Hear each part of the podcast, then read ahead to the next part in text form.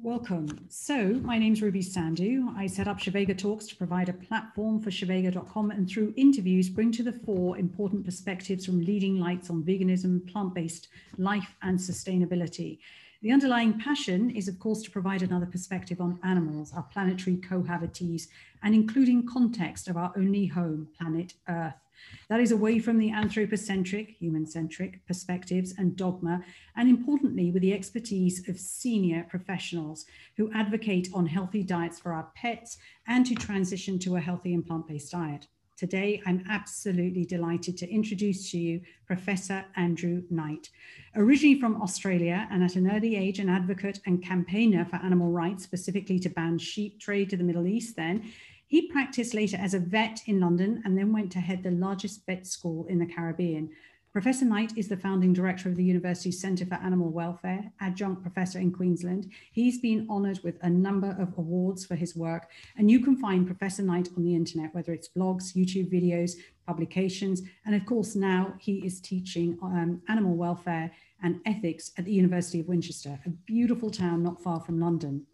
I met Professor Knight, I think almost 10 years ago, when, um, when uh, Andrew, you introduced me to your vegan veterinary friends at a recently opened vegan restaurant off Regent Street in London. It was at a time when I was torn between loving one sentient being, my dog, and feeding him another sentient being, such as a lamb, sheep, cow, pig, rabbit, etc.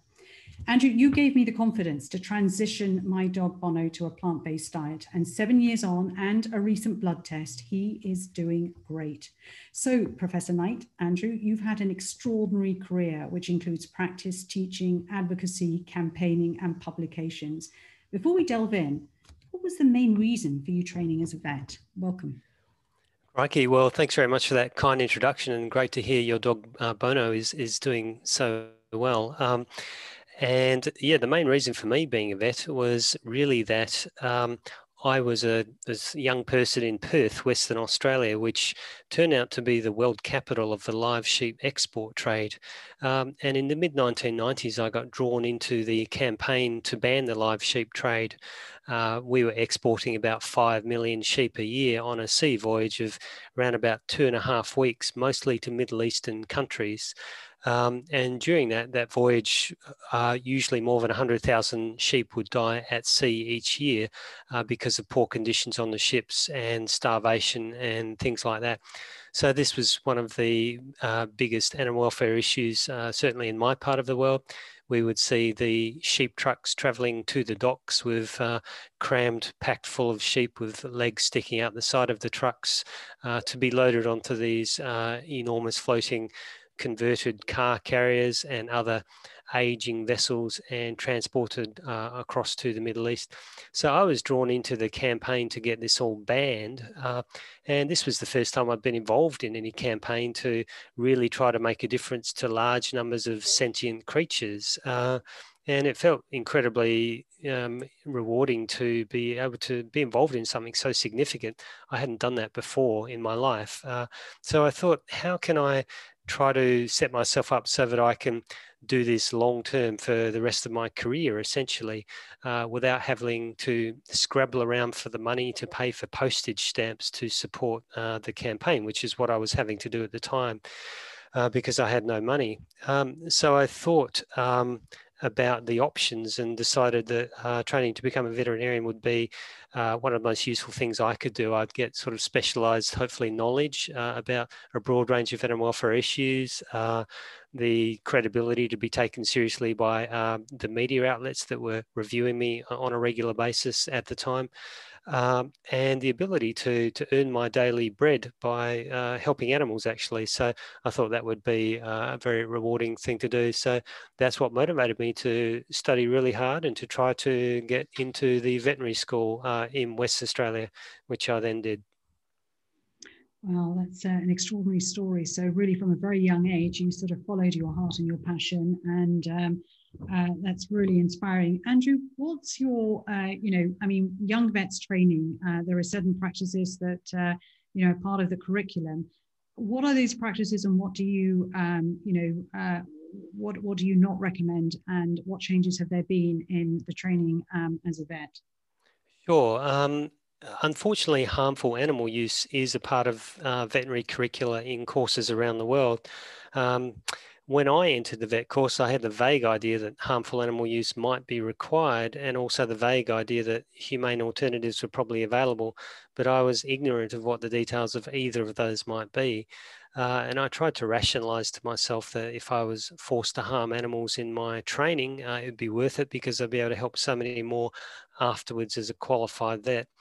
So um, this essentially was uh, my mechanism for trying not to think too much about the issue, and this strategy of not thinking and sort of managing to avoid the issue worked really well for me up until the end of first year, when uh, unfortunately there was a particular uh, lab class in cell biology when rats were being killed uh, right there and then for our use uh, in this experimental class.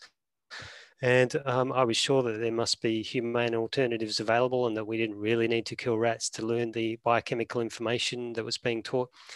Um, on this occasion, the um, academics in charge were hostile to the idea of humane alternatives um, and denied my request for an alternative. So um, I, I, ended up boycotting the lab class, which cost me a grade in that uh, course. Um, however, I was the first person to refuse to participate in anything for several years. And it caused a lot of controversy with a lot of people uh, supporting what I was doing and a lot of people opposed to doing to what I was doing. And all of this combined with financial pressures resulted in the class being dropped completely uh, the following year, which saved about 40 rats each year. So it's well worth uh, losing a grade uh, in that course. But um, after that, I, I, sort of became an expert on what the alternatives were so that I'd be better prepared for the animal use in the rest of the veterinary course. And there was um, animal killing in um, anatomy uh, courses to, uh, to, we had to dissect in student groups uh, a whole range of animals and body parts. Uh, so um, myself and some of my classmates ended up uh, setting up a pet body donation program similar to human body donation programs in medical schools to be able to source uh, those uh, cadavers ethically. Uh, and there's also experimentation on living animals, uh, highly invasive experiments where some pretty horrible things were done, unfortunately, uh, in physiology classes and biochemistry classes. And uh, I actually had to take uh, legal action against the university or, or initiate that and also uh, go to the mainstream media. Um, ended up exposing all of this harmful animal use on the national television channels and other media outlets. Um, uh, this was all hugely successful. Uh, the university rapidly changed its position and became the first university in Australia uh, to allow students to use humane alternatives. Um, and this was then picked up and copied by other universities in Australia and even internationally. So that's been fantastic. Uh, when we went on to the surgical course in fourth year of the vet degree, we set up an alternative surgical program as well. Uh, instead of using uh, healthy animals to practice surgical procedures and then kill them at the end of the procedure, which was what was uh, the normal situation, uh, quite often using ex greyhounds when they weren't racing fast enough to make a profit anymore. So we um, missed out on all of those labs, but we ended up getting alternative surgical experience assisting with um, beneficial procedures on real patients, uh, the same way that medical students are taught uh, under close one-to-one supervision. And we ended up getting about five times as much surgical experience as our classmates, and it was hugely successful. So I really got um, drawn into a very big campaign uh, when I was in veterinary school, um, which I have to say took an awful lot of time away from my studies, and I, I ended up barely passing uh, the course at the end of it but it was worth it because we contributed to uh, a sea change, I think, in humane education in Australian veterinary schools. Uh, we had the first students graduating from all the Australian veterinary schools uh, without harming animals in their surgical training in 2005. That was um, myself and my, my friends in other Australian veterinary schools. And the same thing has been going on in other countries as well. So uh, harmful animal use still is a part of the courses, but uh, fortunately only a small part now compared to the way it used to be. That is extraordinary. And of course, now there's uh, all sorts of uh, biomodeling, computer, uh, you know, uh, innovation, AI, um, where, you know, testing on animals, um, you know, they're, they're really looking at not having to test on animals at all. So Um, the, the problem is all this information is so disaggregated um, and you know, it's how do you connect the uh, dots within these various sort of professional silos? So somebody testing um, on this sort of uh, bio, uh, you know, uh, mimicry modeling, etc., would not necessarily think of, oh well, possibly this could be used uh, in in vet schools and not just sort of uh, med schools. And yeah. Yeah, it's uh, really important to try to increase awareness of uh, teachers, educators, researchers, those using animals in scientific and educational settings. Uh, and there are a number of ways that that can be done. Um, we could, for example, make it uh, necessary for ethical approval of procedures, which has to be done at virtually all institutions where animals are used, um, that alternatives are properly considered we could make it necessary for uh, receiving grant money to conduct research and also for publication of results in scientific journals uh, in order to succeed in their careers uh, and keep their jobs. Uh, academic staff have to publish regularly in academic journals. So many journals have now signed up to policies uh, supporting the use of alternatives, but they're still not actually requiring their authors to comply with those adequately. So um, those are some ways that we could try to change the culture within um, scientific and educational animal use. That sounds absolutely excellent. Um, another thought that sort of comes to mind before I uh, ask you uh, the next question is what are the templates? Because a, a, lot of the emerging economies use templates from the West, um, whether it's education, whether it's infrastructure, whether it's uh, uh you know um, uh, industry, etc., which is uh, sometimes not fit for purpose um, you know, the, an emerging country has its own sort of journey to go, and we do sort of use our Western templates in those emerging economies, and it really doesn't uh, it doesn't work. I'm curious about sort of you know um, uh, you know uh, animal um, uh, sort of welfare, nutrition, etc. How how much um, uh, impact or how much work have you done in Africa? Uh, I unfortunately haven't had the opportunity to even visit Africa yet, sadly, uh, uh, nor work there, to be honest. So I, I, have to say that's not one of the regions I've been lucky enough to be involved in so far. Okay, so that's a discussion we can certainly have afterwards. That's really interesting. Um, you mentioned um, uh, academia. Um, you did transition into academia, and uh, what were the reasons for that as opposed to uh, practice? It was um, serendipitous and accidental, to be honest. I had been um, practicing as a small animal veterinarian, uh, mostly in London, for nearly a decade after I finished veterinary school. And I worked as a locum vet, so I uh, replaced people who were on holidays or away uh, sick. Uh, and this was good because it gave me a lot of uh, free time to conduct uh, more uh, studies and publish academic articles about humane teaching methods in education and also critiquing uh, scientific animal use and describing alternatives. And I ended up getting a, PhD in this area and publishing uh, a book with Palgrave Macmillan about scientific and educational animal use.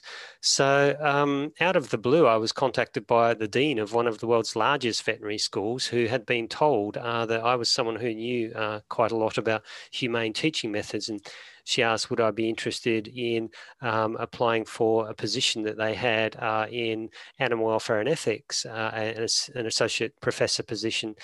Uh, and this uh, school was in the Caribbean. And I thought to myself that uh, I had no prior academic experience, so I wouldn't get the job, but I was certainly going to accept a free trip out to the Caribbean to attend the interview.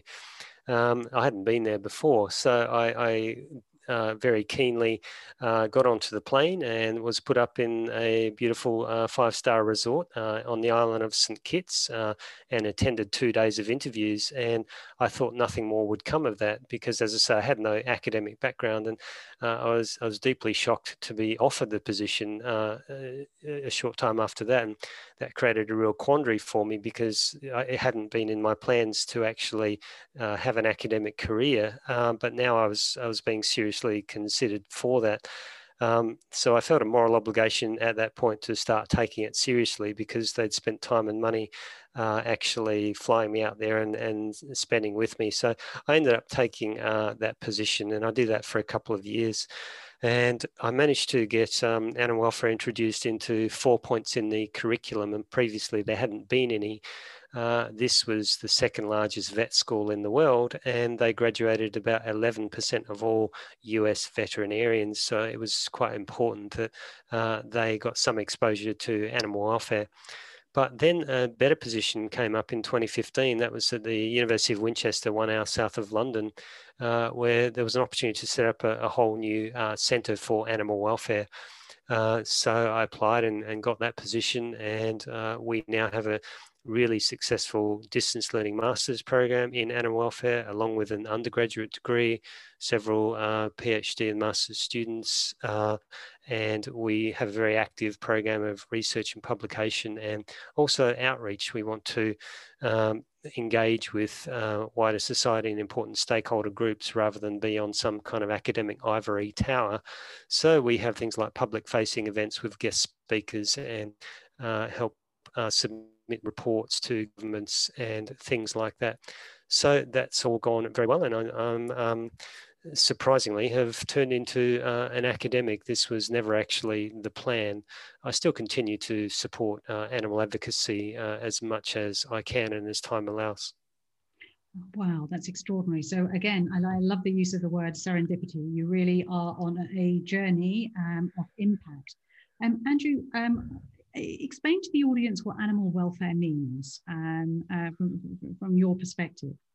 Sure. Um, animal welfare is, is a concept that has evolved over time. It used to be considered to be uh, the well being of an animal um, simply based upon how healthy it was. Uh, modern understandings of animal welfare, though, um, include things like uh, the ability of the animal to engage in highly motivated natural behaviors. Uh, so, a lot of intensively farmed animals, for example, are in very restrictive uh, environments, quite barren, and they don't have the opportunity to do this. So ability to engage in important natural behaviours and also the mental state of the animal is now considered really important. So uh, affective states, the uh, emotional states experienced by animals. The other thing that's occurred is there's been a shift in focus away from just trying to avoid negative experiences uh, to understanding that positive experiences are also important for uh, animals and good welfare. So we want uh, the negative experiences to be minimized and the positive experiences to be maximized. So animal welfare is, is uh, the state of welfare or well-being of an animal.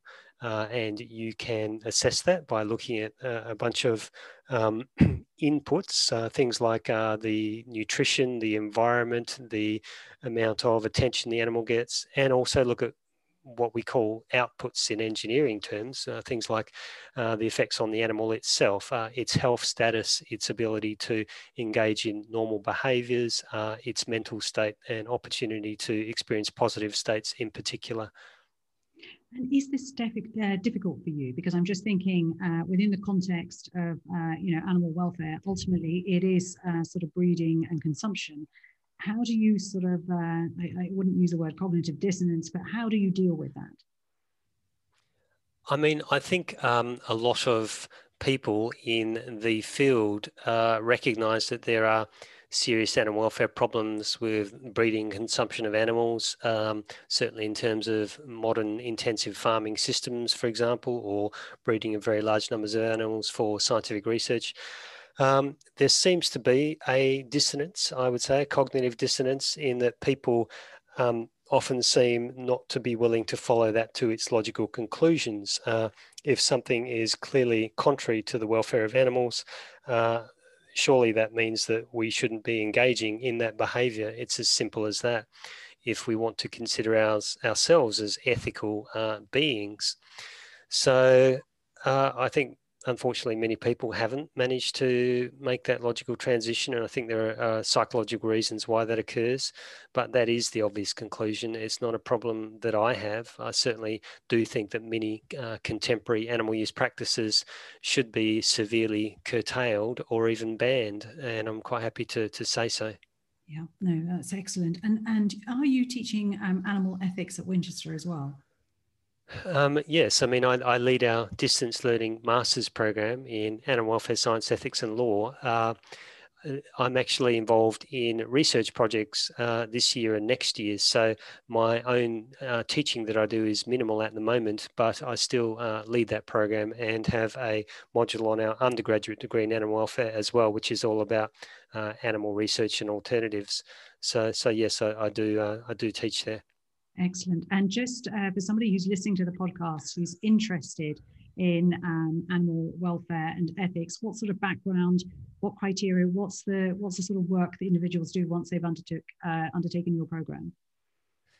Most of our students want to go on and become professional animal advocates working for the um, national and international animal advocacy organisations, uh, such as policy officers or in other roles. So uh, we aim to be a broad church, welcoming people from all sectors, including things like animal farming and animal laboratories, if they have an interest in animal welfare. Um, but most of our students want to go on and work for those uh, professional animal advocacy organisations. And I'm very proud of the master's program. Uh, actually, I'm very privileged to have had the opportunity to set that up because our graduates get three things. They get uh, a detailed knowledge of the full range of animal welfare issues. They also get uh, a, an advanced qualification in the field, a master's degree, which uh, helps them, I think, to have impact with uh, all sorts of stakeholder groups. And thirdly, uh, they get um, some guidance about the development of good communication skills, not just traditional academic essays, but also ones that will help them to engage with wider society and have impact. So uh, we require them to do things like um, prepare short presentations, PowerPoint presentations, uh, record those as YouTube videos and upload them to YouTube, publish blog assignments on the internet, um, publish academic posters, do these sorts of things as well as the traditional academic essays. So they end up getting all three of those things. So it's a little bit like a, a factory um, producing a, a, cohort of highly skilled uh, animal advocates uh, every year, actually. Um, it's been incredibly successful. We've got quite a number uh, coming out every year uh, these days uh, in, in the 30s, I would say. That is absolutely excellent because obviously people who care about animals can you can sometimes be incredibly emotional. Um, and I think um, undertaking a course such as this um, just provides the ability to um, uh, really uh, discourse um, uh, in a way that uh, you know allows uh, constructive engagement, as opposed to um, uh, you know behavior that you know could push people aside. Because you certainly don't want to create polarizations. You want to find ways of really constructively engaging uh, with uh, you know other stakeholders. Uh, really, really uh, great work there, um, Andrew. Now, debunking myths. Um, you're a leading light in your field. What are you currently working on to counter uh, misleading narratives? Uh, the issue that I'm working on, on at the moment is actually plant-based and alternate diets for cats and dogs.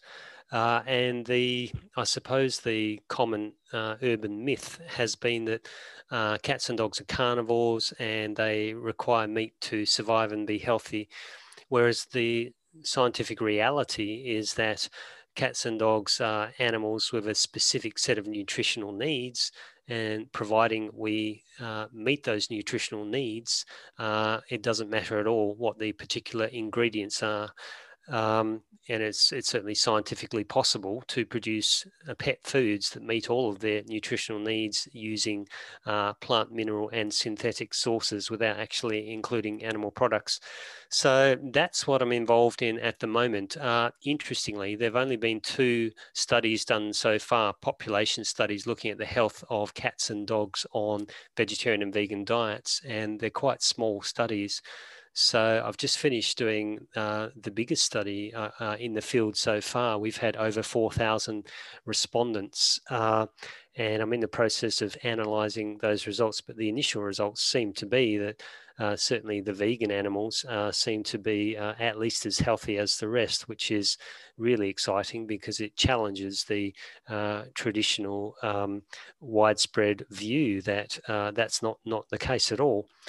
So that's terribly exciting. And then next uh, year, I want to move into looking at the environmental sustainability of the different pet food choices. Um, we've recently had the very first studies published in this field showing that the pet food sector uh, has quite a big environmental footprint. Um, within the US, for example, it contributes 25 to 30% of all of the impacts of animal agriculture in terms of land use, water use, fossil fuels, biocides, pesticides, and there's also a lot of uh, greenhouse gases um, produced.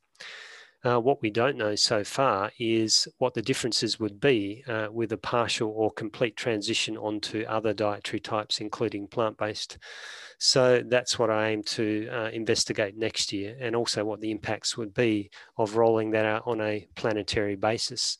So I've got the opportunity to be involved in some really exciting work uh, at the moment, and uh, that's what's keeping me busy actually uh, now and into next year as well wow, that is absolutely extraordinary and, and absolutely on point. Um, uh, you know, um, environmental sustainability, it's not something uh, I uh, studied an MSc on responsible business and sustainability, and yet we never ever had space for animals and the impact uh, the animal industry was having on the planet. Rather, it was more reference to the petroleum um, and you know uh, the mining, etc.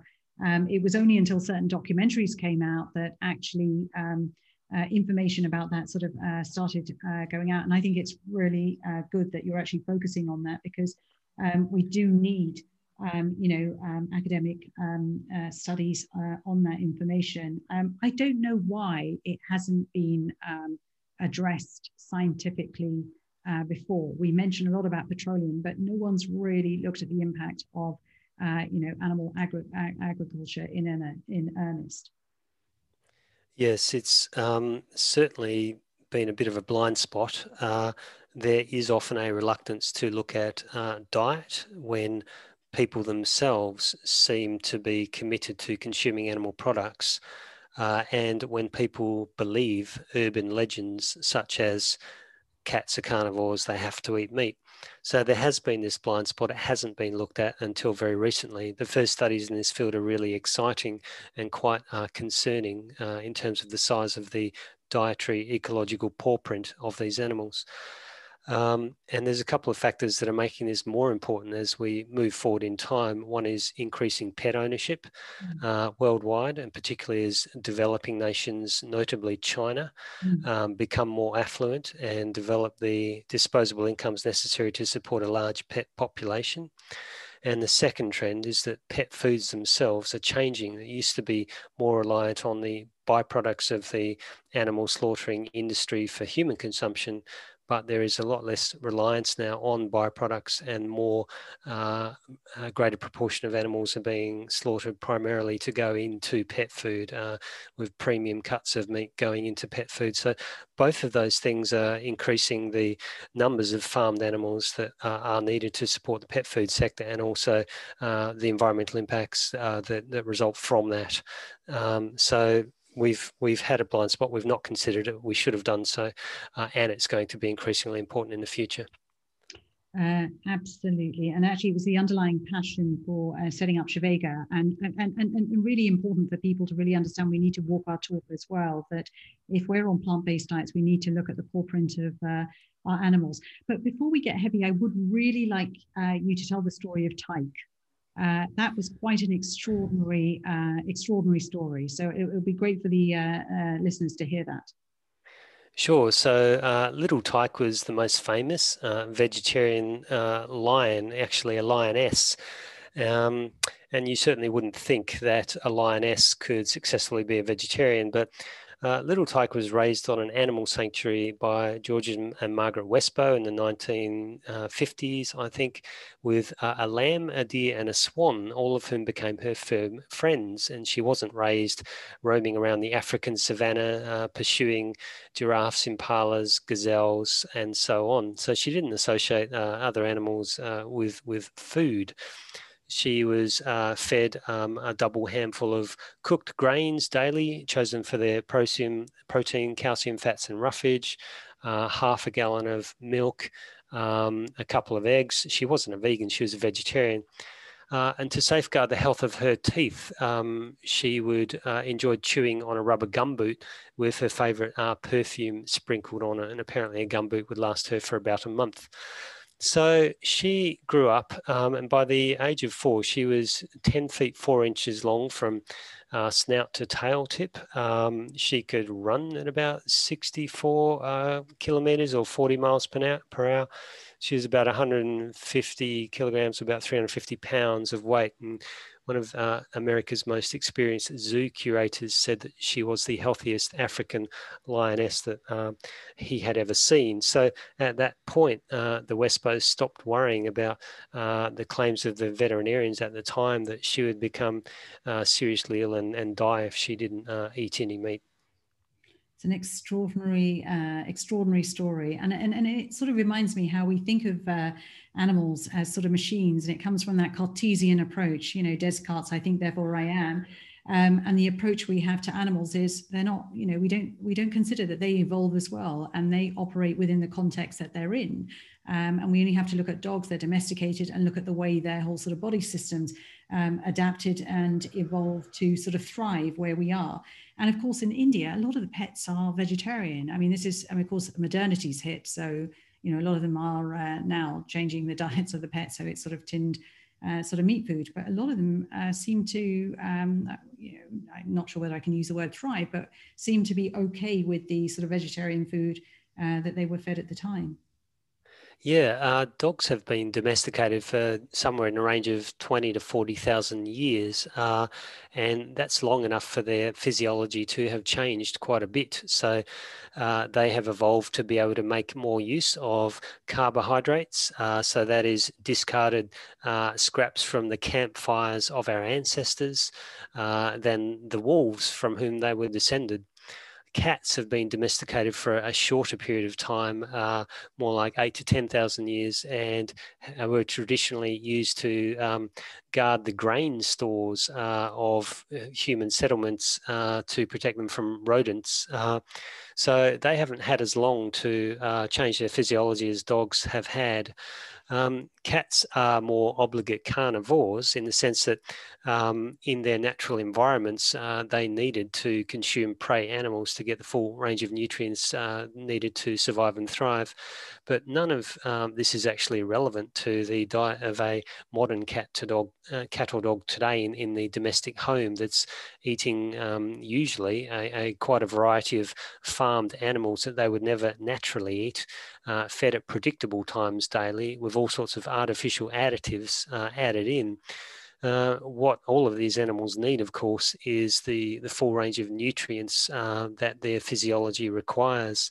Uh, they certainly don't need meat or any other particular ingredient, so long as all of those nutrients are there. And the, the modern uh, plant based and other alternate diets being developed are designed to supply all those nutrients uh, in a form that is um, palatable, so sufficiently tasty, smelly, of the right color and texture that the animals will like to eat it, and also sufficiently digestible and available to the tissues. And we're seeing more and more of those diets being developed uh, all the time. Absolutely, and certainly that that's our work with Shivega. But um, Andrew, current uh, uh, I, I, use the word commercial, so I think for the audience, current canned and dry uh, kibble diets, how good are they for uh, pets? Well, um, they are certainly designed to supply all the nutrients that are needed, and people should uh, check the labeling claims. There are usually statements to the effect that it's a nutritionally complete diet. It's been formulated to um, supply the nutrient requirements needed for adults or puppies or kittens, respectively.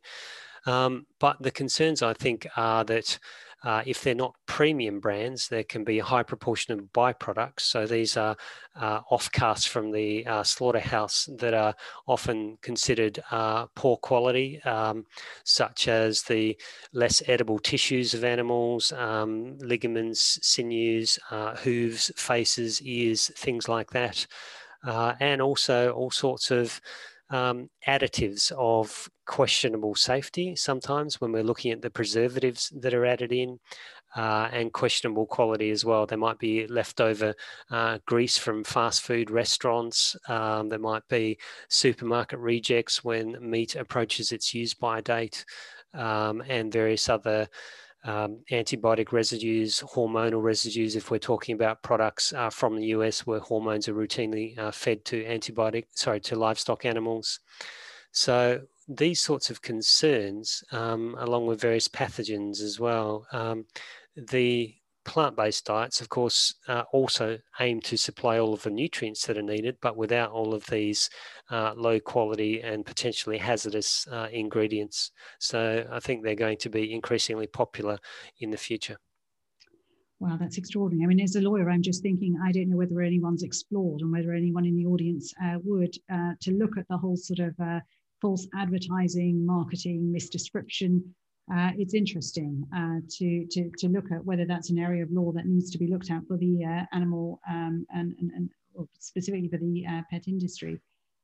Um, we, we certainly need greater transparency. I think if people knew what was going into uh, commercial pet food, they would certainly think twice about uh, maintaining their animals on them. The animals would think twice about it as well. Uh, they're pretty smart, as those of you who have cats and dogs uh, would know. So we actually have to trick them, to be honest. Um, and we do that via the addition of various additives, which are designed to increase the tastiness of these miscellaneous mixtures of discarded body parts. Um, the most, uh, one of the most powerful additives used is something called digest, which is partially dissolved uh, body parts, particularly intestines and other uh, abdominal and uh, chest organs of chickens with uh, certain substrates added in to give the different batches different flavors. These uh, create a very powerful taste. They're uh, very often added into canned food and also um, various leftover uh, oils and fats are sprayed onto dried kibble, uh, providing a distinctive aroma and a taste. So they're very strong uh, taste enhancers, which are added to these products to basically trick our uh, clever dogs and cats into eating what they probably otherwise wouldn't choose to eat. Oh goodness, it's uh, it's quite uh, disheartening. Um, and the extraordinary thing is, of course, it's going to impact, uh, you know, the number of uh, vet visits, health, and of course, longevity. Um, I don't know whether there's been a study in terms of, you know, the length of dog years. Um, you know, whether that's, you know, are they living longer or is it shorter lives? And that's that's a brilliant question. And I'm literally, as as I'm talking to you now, I've taken a break from analysing the uh, results from my very large scale study of more than 4,000 uh, pet owners, uh, looking at things like the longevity and the health outcomes on different diets. And we don't have the uh, results statistically analysed yet, and the publications will come in the coming year. But um, the initial indications are that um, there certainly are no disadvantages, and there may even be advantages in these areas uh, for for the vegans actually. And I think. Uh, Greta Thunberg and uh, you know her following um, would really be happy about the impact it would have uh, positively on the planet if we were um, not only to look at a plant-based diet for humans but also for our pets. Just yes in, yes indeed. I mean it's it's clear that we cannot possibly uh, meet the objectives of the paris accord on climate change and our other climate change objectives without changing our uh, lifestyles our consumption patterns. And one of our significant consumption uh, patterns is uh, actually pet food. So if we can find pet foods which have a lower ecological paw print, um, this could make a significant difference to, to our ability to meet uh, climate change objectives.